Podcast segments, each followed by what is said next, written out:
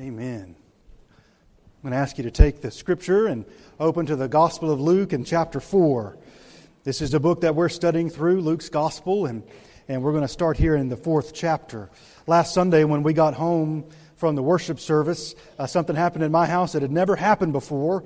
My son came up to me and said, Daddy, that was a great sermon. And I kind of, just to be truthful, I made me feel kind of good. And, and then I asked him, Oh, yeah, what part did you like? He said, That part he talked about Indiana Jones. I said, What else do you remember from the sermon? Nothing. You know, so, so uh, with that in mind, I want to start with an example from Indiana Jones. Um, in Indiana Jones and the Raiders of the Lost Ark, if you remember this scene, uh, Indiana and his uh, lady are being chased around uh, uh, Egypt, I believe it is. This is Raiders of the Lost Ark, and, and uh, he's running around, and finally he's cornered. This guy in this black mask and comes out with this huge curved samurai sword and just starts going at it, doing all these tricks and so on and so forth. And the music is all about, and it's this dangerous scene. And then Indiana Jones is just standing there, and then he gets gets ready to come at him with his sword. And you remember the scene? What does he do? He just reaches into his holster and shoots him. And then Indiana Jones and the Temple, uh, Temple of Doom. We're getting them all covered today. There are only three Indiana Jones movies, by the way. You know that, right? The Kingdom of the Crystal Skull is like Rocky Five. Never happened, right? So, so, so on um, um, uh, Temple of Doom, a very similar scene happens, right? He's being chased again, and another guy comes out with a sword and goes all after him, and so on and so forth. And you remember the scene? Same thing, reaches into his holster. But this time, you remember what happens? The gun's not there. And he takes off running, and the guy comes with a sword, and then the chase is on. Indiana Jones teaches us, right? A gun always trumps a sword, but a sword always trumps nothing, right? If you're going to be engaged in a fight, it's very important what means of defense and offense you bring with you. And that's particularly applicable to the subject matter at hand this morning when we talk about temptation. When it comes to temptation from the enemy, here's where we are. Either we're constantly being overcome by temptation. Some of us, so to speak, not even in the fight. Number one, you'll never be in the fight until you're born again. Because there is no fight. You're spiritually dead. Do you know what a dead person does in a fight? Nothing, right? They're already defeated. So if you're constantly overcome by temptation, not even aware of temptation, uh, not, it's not even on your radar screen, that's, a, that's an issue. You have to ask yourself, am I even spiritually speaking alive? Secondly, there are those of us who, though we are spiritually born again, we are very consistently defeated by temptation. And the primary reason I want to suggest to you that that's happening is probably waging the battle inappropriately probably bringing physical defenses to spiritual warfare. And I'll tell you this you'll always be defeated in, if, in that regard. If you're trying to overcome temptation by willpower or by self discipline or by anything like that, if you've been in this boat before, you've said, I'm never going to do that again. I'm never going uh, to, to, to fall for that temptation again. And then the cycle just comes back around, and all of a sudden you're right back in it. If that's ever happened to you, probably what's going on is you're combating spiritual temptation with physical means. And and then, thirdly, as we'll see in Jesus here, there is a way to consistently overcome temptation. In Luke chapter 4, it is the temptation of Jesus. Now, the very first statement is going to key us in on the primary means of overcoming temptation. You see what it says there? Luke chapter 4, verse 1. It says, In Jesus, does it say, full of the Holy Spirit, returned from the Jordan and was led by the Spirit in the wilderness. One verse, two references that he's full of the Holy Spirit. I got a few points to make. Uh, we've been on this kick with all the points starting with a P, so we're just going to keep it up. We'll talk about preparing for temptation. And we'll talk about the pattern of temptation. As we'll see, it's very clear here. The pattern of temptation that occurs for Jesus, very likely the pattern that occurs in your life. And then we'll have a few comments to make post temptation of Jesus. But let's start by saying, by commenting on being prepared for temptation. Now, here's the deal all of us face temptation, do we not? All of us face temptation on a very regular basis. So, uh, uh, it's a wise thing, if you're going to face temptation, to know what it is that you are facing. Uh, next Sunday is the Super Bowl, biggest game of the year in American sports. Those coaches, if you've not heard this, you'll hear it about a thousand times between now and next week, are brothers of the two opposing teams. Pretty crazy, isn't it? Two guys grow up in the same house. Now they're coaching two different teams, and those two teams are playing each other in the Super Bowl. Now, here's what their, their job is their job is to scout the other team. The Baltimore Ravens coaching staff, what they've been doing all week, they've been going over game film, they've been showing tendencies. Here's how we do, here's when the quarterback does this, here's the play, you know what it means to scout the opposition. Well, can I tell you, when it comes to the enemy, the devil, you are well scouted. The scripture says he prowls around like a roaring lion seeking whom he may devour. He's an expert at this. He's been lying and stealing and killing from the beginning. So it's helpful on your part if you do a little bit of scouting yourself. And in order to do that, let's go to 1 John chapter 2. So we're going to come back to Luke 4, but so, so hold, a, hold a marker there, if you will, and go to 1 John chapter 2. We're going to talk in uh, general terms about preparing for temptation. First of all, under that heading, is I want to talk to you about the nature of temptation. This scripture has been very helpful to me in my life. What this scripture will show is, broadly speaking, okay, you hear me, broadly speaking, there are three categories of temptation. And now, to, to, to, narrow it down a little bit, as we talk about the three categories of temptation, very likely, as we talk about what they are, you'll find in your life you're very um, uh, open and susceptible to one of the three temptations. Uh, in, in, other words, you have a, uh, as the book of Hebrews says, there is a sin that so easily entangles us. So 1 John chapter 2, beginning in verse 15. Do not love the world or the things in the world. So if we just put two thoughts together, contrasting, there's Jesus full of the Holy Spirit in Luke 4, right? And then we get this warning not to love the world. So this love of the world makes you prone and easily falling into temptation. So we've got to check ourselves in this regard. The love of the, if anyone loves the world, the love of the Father is not in him. For all that's in the world, did you hear the word? All. All that's in the world, and here it comes, three categories of temptation. You ready for them? All that's in the world, the desires of the flesh, and the desires of the eyes, and the pride of life. Perhaps your translation reads pride in possessions or pride in something else. We'll, we'll, talk about what it means in a moment. Is not from the Father, but is from the world. Now, here's a warning of why you don't want to fall in love with the world. The world's passing away, along with its desires. But whoever does the will of God abides forever. So he's, he's comparing some things and contrasting loving the world with the love of the Father. He's contrasting in the, these desires with the will of God. So we see these are some things that are uh, at odds. They're not allies, they're in opposition. And he gives you three things. Here they are the desires of the flesh, the desires of the eyes, and the pride of life. Those are the three major categories of temptation. Now, the application for those categories can come in any hundreds of different of ways. But let's talk, take each one in turn. And as we go through them, you get your spiritual radar up, you get your scouting report out, and you, by the, by the Spirit, now the scripture says the heart is deceitful above all things and desperately wicked. All right, so you need some Holy Spirit enlightenment to understand where it is that you're susceptible. Because where we're susceptible, we make justifications for why we're susceptible. We don't want to do that. We want to be overcoming temptation by the Spirit and by the Word of God. So let's talk about each in turn. First of all, there is the desires, it says, right? You're reading it with me. The desires of the flesh. That's the first one listed in verse number 16. What are the desires of the flesh? What is the flesh? Oftentimes you'll hear in the scripture this distinction between flesh and spirit. Romans 8 in particular. He who sets his mind on the flesh uh, uh, sets his mind on death. He whose mind is set on the spirit is life and peace. So the scripture makes a clear distinction flesh and spirit. So what's the flesh? The flesh is just your natural person, so to speak. You're, you're, this is the way that you're born. We're all born into the flesh. You have to be born again to be born again into the, to the spirit. So this is all, this, these flesh temptations all have to do with your, with your body. Let's get a little more specific. Sexual temptation is a temptation of the flesh. Lust is a temptation of the flesh. Gluttony is a temptation. Anything that deals with the, with the body. So, so the applications are different, right?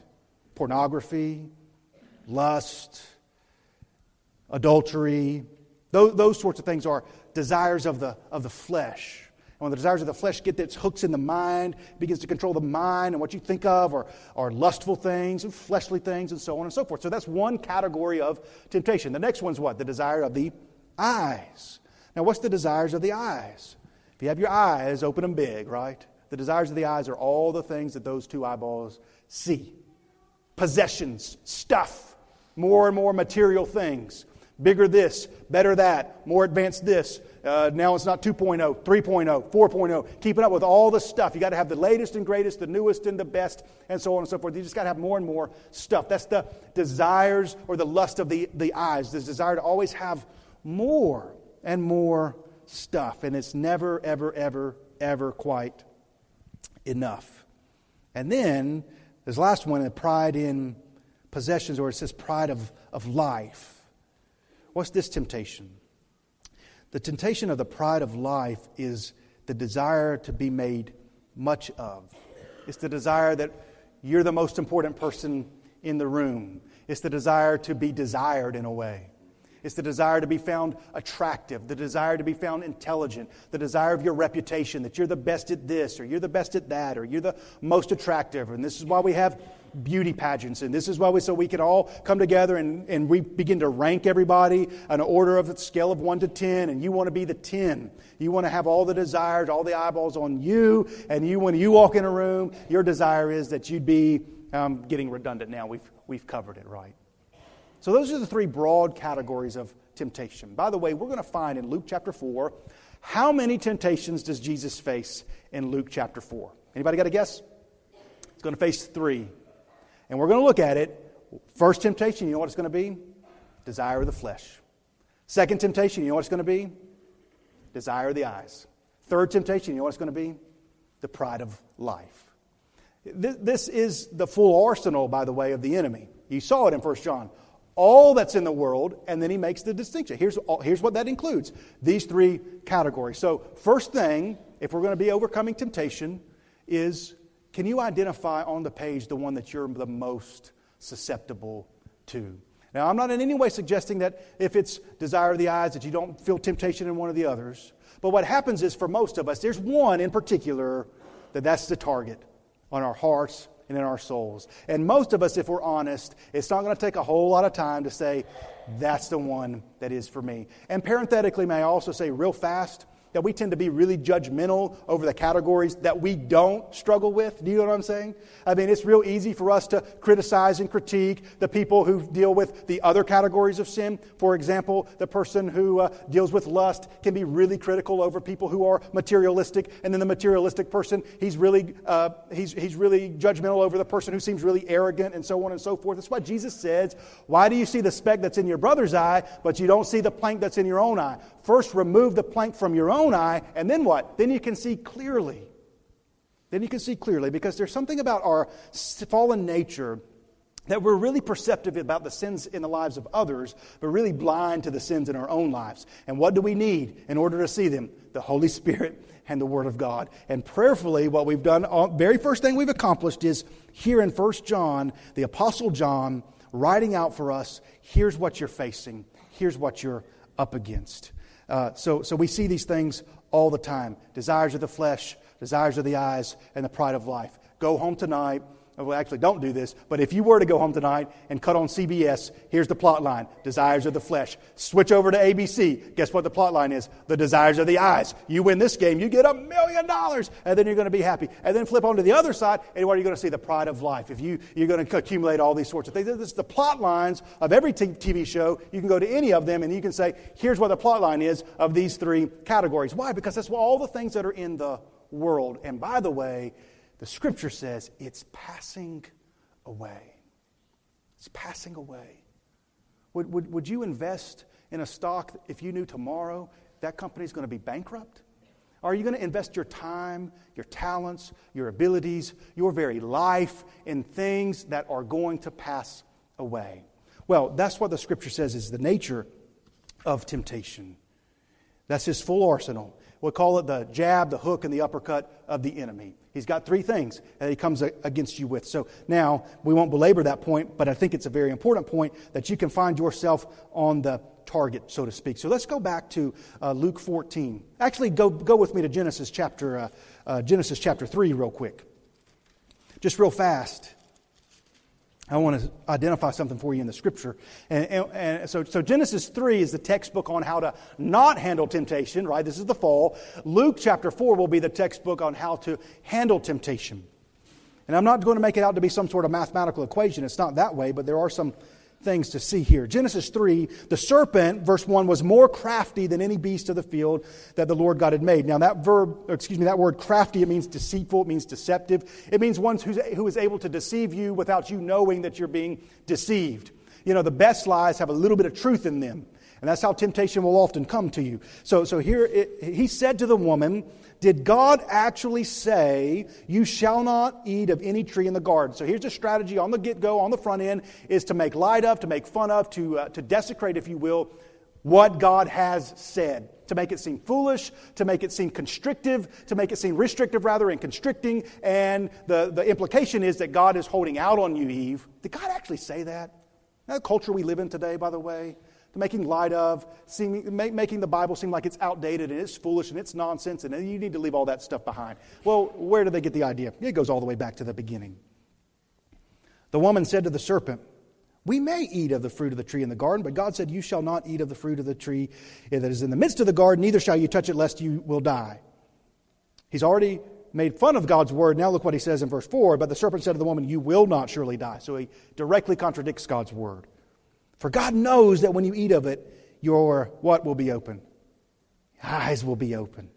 You'll be like God, knowing good and evil. So when the woman saw that the tree was good for food, and that it was a delight to the eyes, and that the tree was to be desired to make one wise, what just happened? Do you see? It's a very deceptive temptation. Why? Which of the three categories does the temptation cover? It's the triple crown. It's the triple threat. It's all three. It's a, it's a lust of the flesh. It's a lust of the eyes. It looks good. It looks, it's the pride of life. You, you eat it, you'll be like God. So, do you see this original temptation? The, the, the whole uh, arsenal of the enemy is laid on Adam and Eve. And the Bible says Eve took it and ate it. And then her eyes were open and the fall had occurred. So, let's go to Luke chapter 4 and then put all these things together. I call your attention, by the way, to Luke chapter 3. Luke gives a genealogy. We didn't go by this line by line, but we just looked at Genesis 3, and here's the important thing.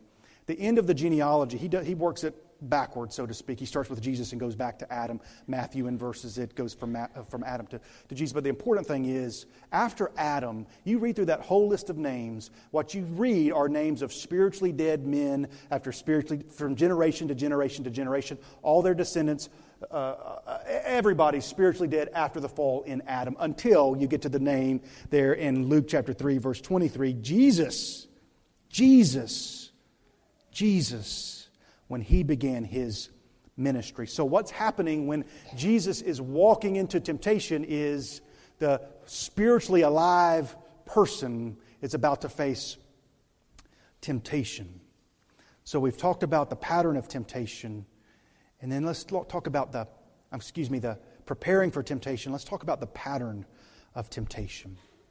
Jesus, full of the Holy Spirit, returned from the Jordan and was led by the Spirit in the wilderness. So, back to this point Jesus is prepared for temptation because he's full of the Holy Spirit. Now, I just want to draw your attention real fast down to verse 14 of chapter 4. And Jesus returned in the power of the Spirit. And we'll look at another scripture in a moment. Luke is a great writer, and he's making the point, lest it be lost on us, that Jesus overcomes temptation because he's full of the Holy Spirit. Now, we believe God in three persons Father, Son, and Holy Spirit.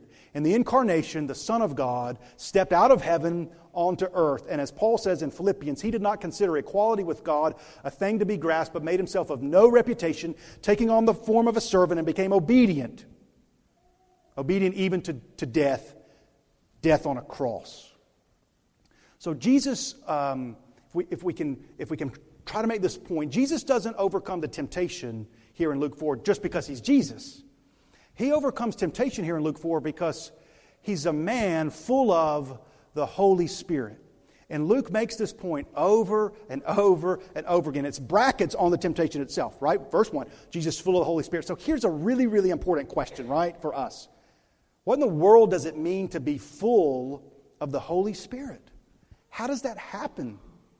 Anybody's curiosity a little bit perhaps piqued. If, if, if, you're thinking now, if you're tracking along, I want to overcome temptation, I'm understanding in order to co- overcome temptation, I've got to be engaged in spiritual means of overcoming it. So let's t- take just a moment.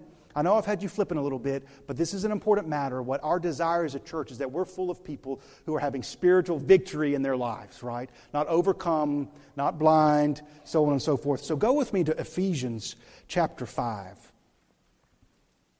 Ephesians chapter 5.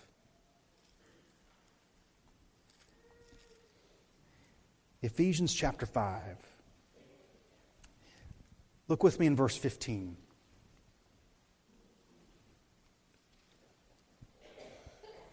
All right?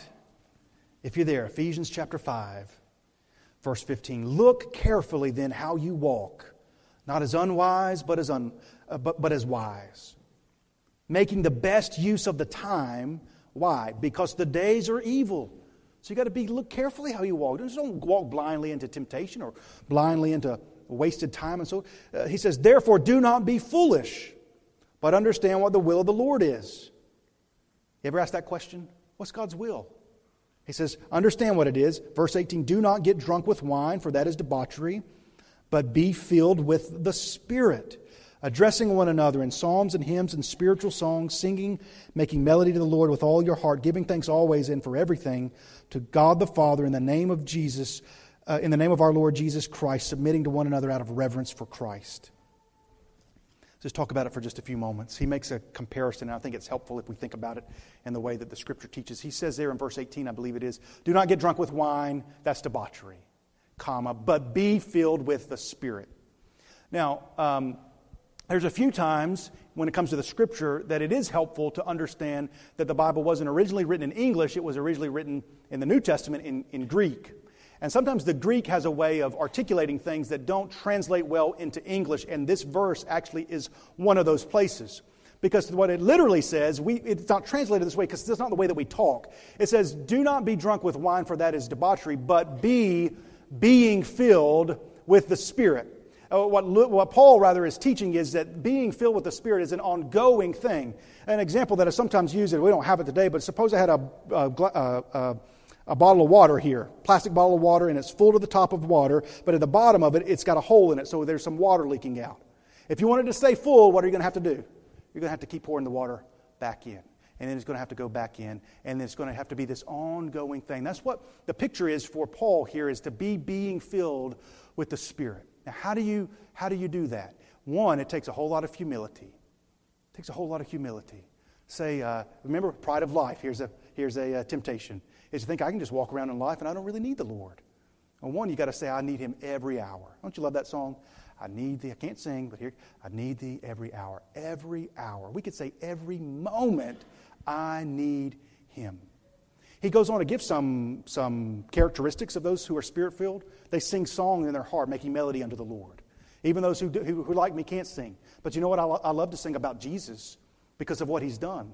And he says they're always thankful. And, and always, uh, always thankful to the Lord, giving thanks always and for everything. That's the good and the bad, not just the good, right? To be filled with the Spirit.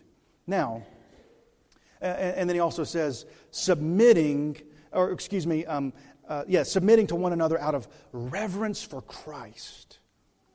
So, uh, real quick, little theology is Ephesians 1 teaches this. When you're born again, you receive the Holy Spirit. He is the guarantee of your future inheritance, of your eternal life. It's what he says in Ephesians 1. Holy Spirit comes to, to live in you. So, so, so it's not an issue if you have the Spirit. The issue is, are you filled with the Spirit. Go back to the flesh and the spirit. One of them is controlling you, the way that you think, the way that you live, the way that you decide, the way that you behave, the way that you respond to temptation. Either the flesh or the Spirit. And here's the good news of the gospel. Those of us who are born again, one day, and we pray it's not too far off in the future, we will be done with the flesh. Now, we're being sanctified. We are be, being sanctified. It's ongoing. But praise God, there will come a moment when He returns and we'll be made like Him. Won't that be a glorious moment? You don't struggle with sin anymore. You're going to permanently put sin to death. Now, in the here and now, here's the issue Luke 4. How do we respond now to temptation? Let's go back to Luke 4 and see what a, let's just see, here's how we'll approach it. What is a man full of the Holy Spirit? How does he respond to temptation? You ready? That's what, that's what we're going to do. Give us 10 minutes. That's what we'll do. So, I was reading this week. I love history and particularly World War II history and I was reading the new biography on Winston Churchill and was uh, to the period of June 1940. Nazi Germany's pretty much knocked everybody out in Western Europe. Uh, every, every nation has fallen under, uh, under the Nazi banner, and, and then even England's ally, France, they surrender. And so, so it's just Britain. At that time, the United States of America was still strongly, had this policy of isolationism. We just don't want to get involved. It's not our problem. They're way over there. That would change, of course, in uh, the coming years after Pearl Harbor. But in that moment, Nazi Germany reigned over everybody except one little island nation called Britain. And most, many of the influential uh, men in the British government said, We just need to go on and make peace. We just need to kind of come on to terms, and uh, we're not going to be able to defeat them. But at that time, they had a prime minister that I know that you've heard of. I've already mentioned him. It's books about him, so you know where this is going. His name's Winston Churchill. And in late June 1940, when there are all these rumblings about let's just let's just call it a day, we don't have the manpower, we don't have the weapons to face that war machine. Here's what Winston Churchill stood up in the House of Commons to say.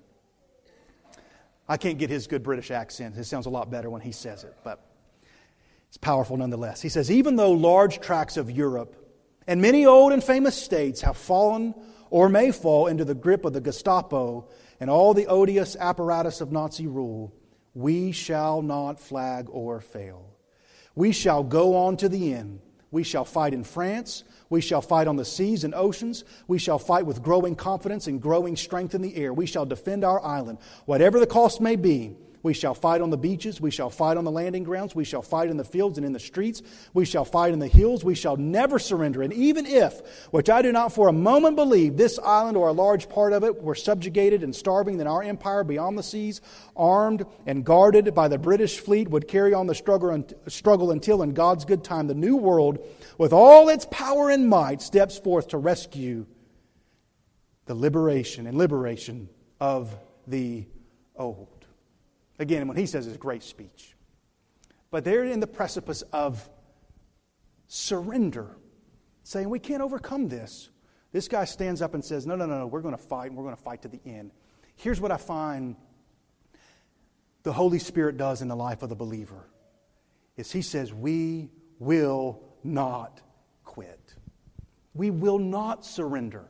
Now look around, believer. Most everybody else in the world who does not follow Jesus, who has not bowed the knee, and even some of those who have claimed to follow Christ, when it comes to temptation, they've surrendered. They've quit. They said, We're just going to go along with the scheme, as Ephesians 2 says, the pattern of this world, which is under the dominion of the enemy. But the Holy Spirit, if you're a believer, here's what He'll do He gets, he gets a hold of you and says, We're not quitting. And the new world, by the way, it is going to come. And it is going to liberate the old. And here's Jesus, gives us a picture. Here's how you combat temptation. Here's how it happens. He says in verse uh, number two For 40 days, being tempted by the devil, and he ate nothing during these days. And when they were ended, he was hungry. The devil said to him, If you are the Son of God, command this stone to become bread. And Jesus answered him, It is written, Man shall not live by bread alone.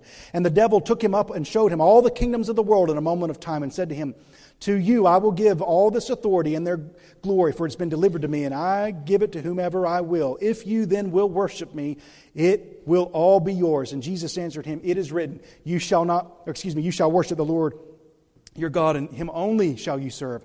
And he took him to Jerusalem and set him on the pinnacle of the temple and said to him, If you are the Son of God, throw yourself down from here.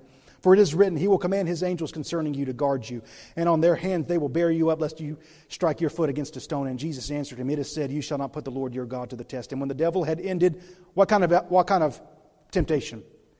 Every temptation. That's what he's got. That's his arsenal. Lust of the eyes, lust of the flesh, pride of life. He'd, he'd ended every temptation. He departed from him until an opportune time.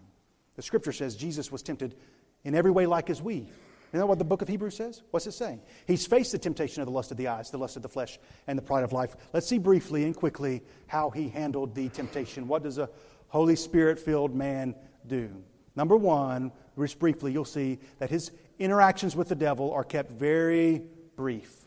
In fact, you'll see here the only thing Jesus says to the enemy is to quote Scripture. He doesn't have long conversations. He doesn't get back and forth and so on and forth. You, have heard someone say at times, well, let me play devil's advocate. By the way, the devil doesn't need an advocate. We need the advocate, all right? And by the way, glory to God, the literal translation of Holy Spirit, paraclete, a- advocate, right? So when someone says, let me play devil's advocate, what are they saying? Let's just kind of, let's just banter back and forth. Let's just give a different perspective and so on and so forth. When it comes to temptation, here's the perspective. I will either be obedient to Jesus or I will sin. That's the perspective. You don't have to go on and on and a hypothetical situation and this, that, or the other. As a matter of fact, look at the word that the devil uses for each for the introduction of each temptation. It's the word what? If. If, if, if. Do you see it? Look at verse uh, 3. The devil said to him, If. Verse 7, if. Verse 9, if.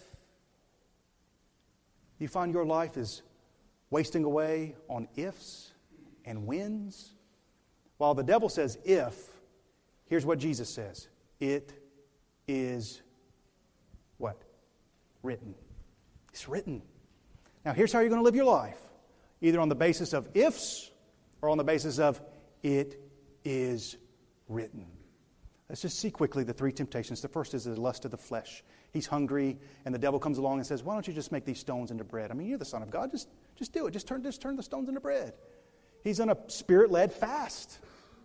He's praying, he's seeking the face of God, and here comes this temptation. Just, just turn something. It's uh, real similar to Esau. Remember him out hunting all day? Just sell your birthright for a pot of stew, right? So something that's momentary and satisfying. You say, who would do that? People do it every day. People do it all the time. This uh, lesser appetite they seek to satisfy, and they trade in a greater joy, which is knowing the living God and most of the time they're blind to what they are, they are they're doing. It's also a temptation, by the way, to, uh, to doubt the love of God. Has this ever happened to you? Uh, here he is out in the middle of nowhere. Nobody's around, nobody to help him. The temptation is to feel sort of abandoned, right? As God doesn't even care about it. I don't even have anything to eat. The last thing, now listen to me, the last thing that God had said in the scriptures to Jesus, this is my son with whom I'm well pleased. That happened at his baptism. And then he goes into temptation. And here's what will happen to you in temptation is when temptation begins, you'll be tempted to doubt what God had already said. And you get there in the wilderness or whatever it is in your life, in your marriage, in your house, in your job, and your is God even there? And here's what happened. You'll start to feel like he's not.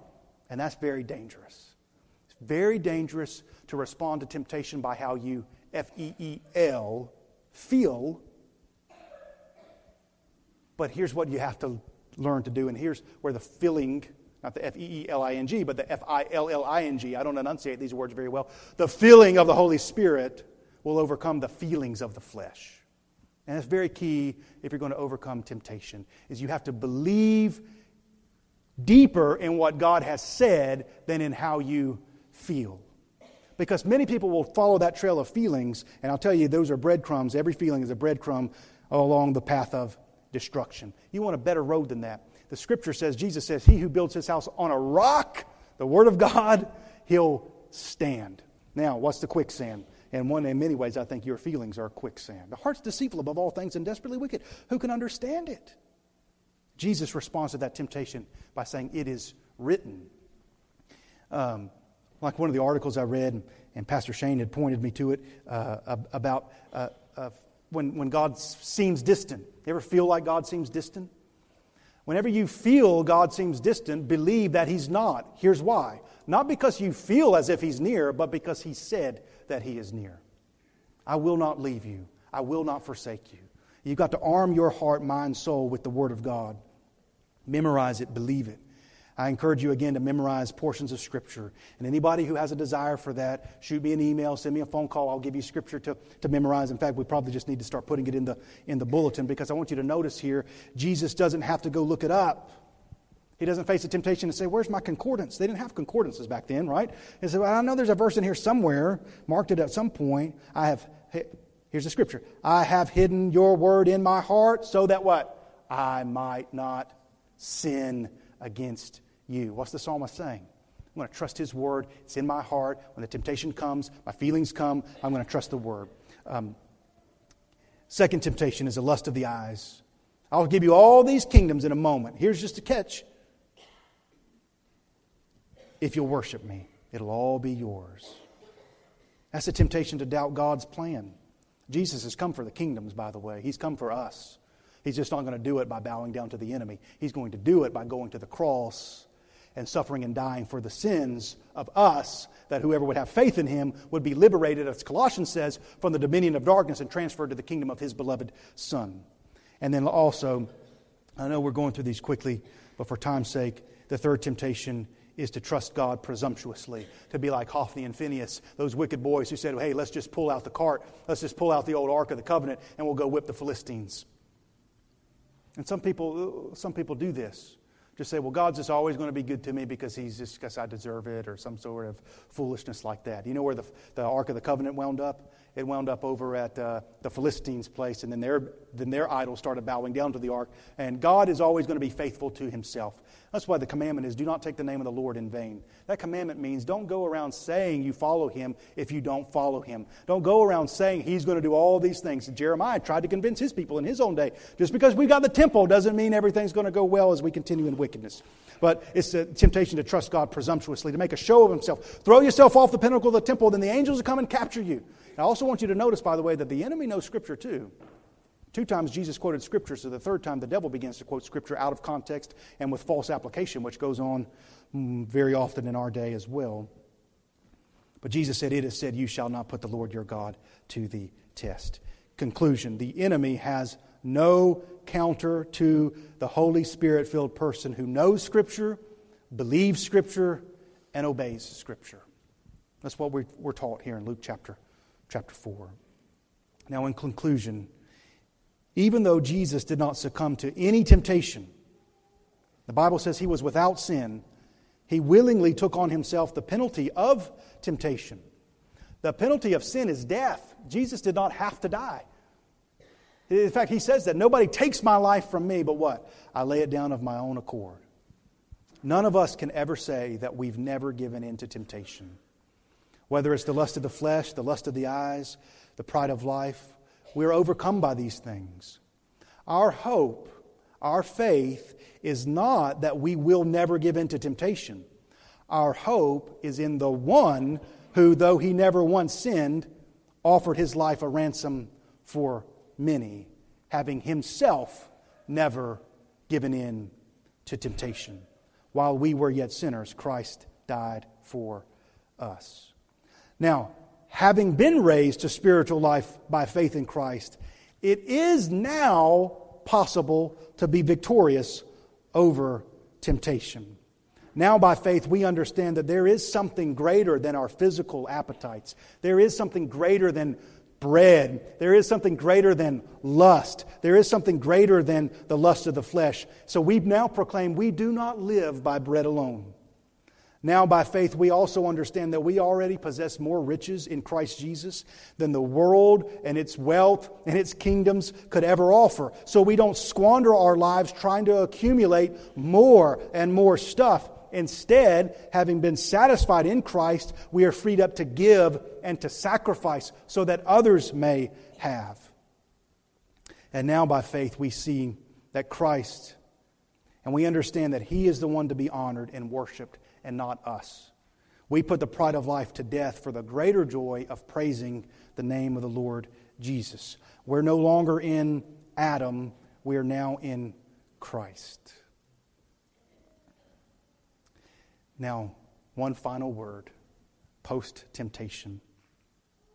Luke chapter 4, verse 14, and Luke chapter 4, verse 18 are only true because Jesus did not succumb to temptation. So let me read those words to you and then apply it to our lives, the lives of our church and our families. It says, verse 14 Jesus returned in the power of the Spirit to Galilee, and a report went about him went through the whole surrounding country. And then in verse 18, we'll study this next week. Jesus unrolls the scroll of Isaiah at the synagogue, and it says, The Spirit of the Lord is upon me. So, just in conclusion, the stakes are spirit filled ministry or going through hypocritical motions. That's, that's, that's what's at stake when it comes to temptation. For our church, for our church, if we're a people full of the Holy Spirit, overcoming temptation, believing that God is better than whatever we could be tempted, believing the devil is a liar and we can put to death all his ifs and build our lives on all the it is written, here's what happens. Here's what happened in the ministry of Jesus. He's anointed me to proclaim good news to the poor. He sent me to proclaim liberty to the captives and recovering of the sight to the blind and to set at liberty those who are oppressed, to proclaim the year of the Lord's favor. So it's, not, it's just not about us and your life, and it's about the kingdom of God going forth in power in Rocky Mount and in Nash County and in the state of North Carolina and the United States and to the uttermost points of the earth, right? Because if the gospel uh, is a fire, then those who are uh, overcome by temptation is just a big bucket of, of water. And then there's no more power. Why? Because we're no longer full of the Spirit. Does that make sense? Then we're trying to, not only are we trying to overcome temptation through physical means, we're actually trying to proclaim the kingdom through physical means. And that, my friends, is frustrating, powerless, a dead end. So, my encouragement and exhortation to you is now to the one who has overcome, the one that we have faith in, the Holy Spirit, Jesus says, I'll go away and I will send him to you. And we'll stand together and pray together and have a time of invitation. Just a few application questions. During a time of invitation, just ask you a few things. And my encouragement to you is not just to sit there and just wait for this music to be over so we can leave, but to really pursue God and really grab hold of Him. Like we say, you have a little Jacob in you. I won't let go until you've blessed me. Or a woman uh, with the bleeding who reaches out to touch the hem of his garment. That's what we do during a moment of invitation. So if you bow your heads with me, would you just allow the Holy Spirit from the Word of God? Now, this isn't vague or mystic. This is based on the Holy Spirit inspired Word of God. Would you just ask Him to make clear to you in your life where you're susceptible, where you go, the places you go, or the people you're with, or the things that you choose to do that to make you a wide open target for continual giving in to temptation. Just say, Father, would you make me wise? Would you give me sight where I'm blind? Would you give me a desire to overcome where I'm continually falling short? And then, if you don't have the desire, my encouragement to you is would you pray that He would grant it to you to know His Word? To memorize it not for the sake of uh, academics, but so you'd hide His word in your heart that you wouldn't sin, so you don't show up for a sword fight with no sword. The Word of God is the, is the sword.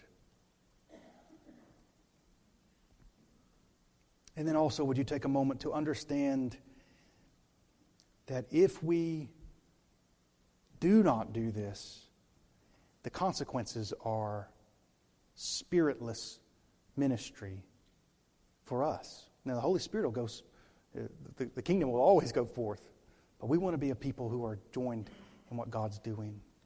Father, would you please, please bring clarity to what I've been trying to say this morning? I, help more than anything else for it to be the Word of God that goes forth in power and brings clarity and conviction, exhortation, and reproving where we need it. Father, I pray for the one who's been over and over again defeated by temptation, whether it's a lust of the flesh, over and over, just lust pouring into the mind, that you would know that in Christ we are forgiven and that uh, you will not leave us or forsake us. You do give us the means to overcome temptation in the Lord Jesus and by your Spirit. Father, lead our time. Help us to be prayerful. Help us to respond in a way that honors the Lord Jesus. And most of all, can we say, Thank you for the Lord Jesus Christ, who, though he never succumbed to temptation, no sin was found in him. He laid his life down for sinners and took the penalty that was ours on himself and has been our justifier, the Lamb of God, our righteousness. May we worship him for who he is. In Jesus' name, amen.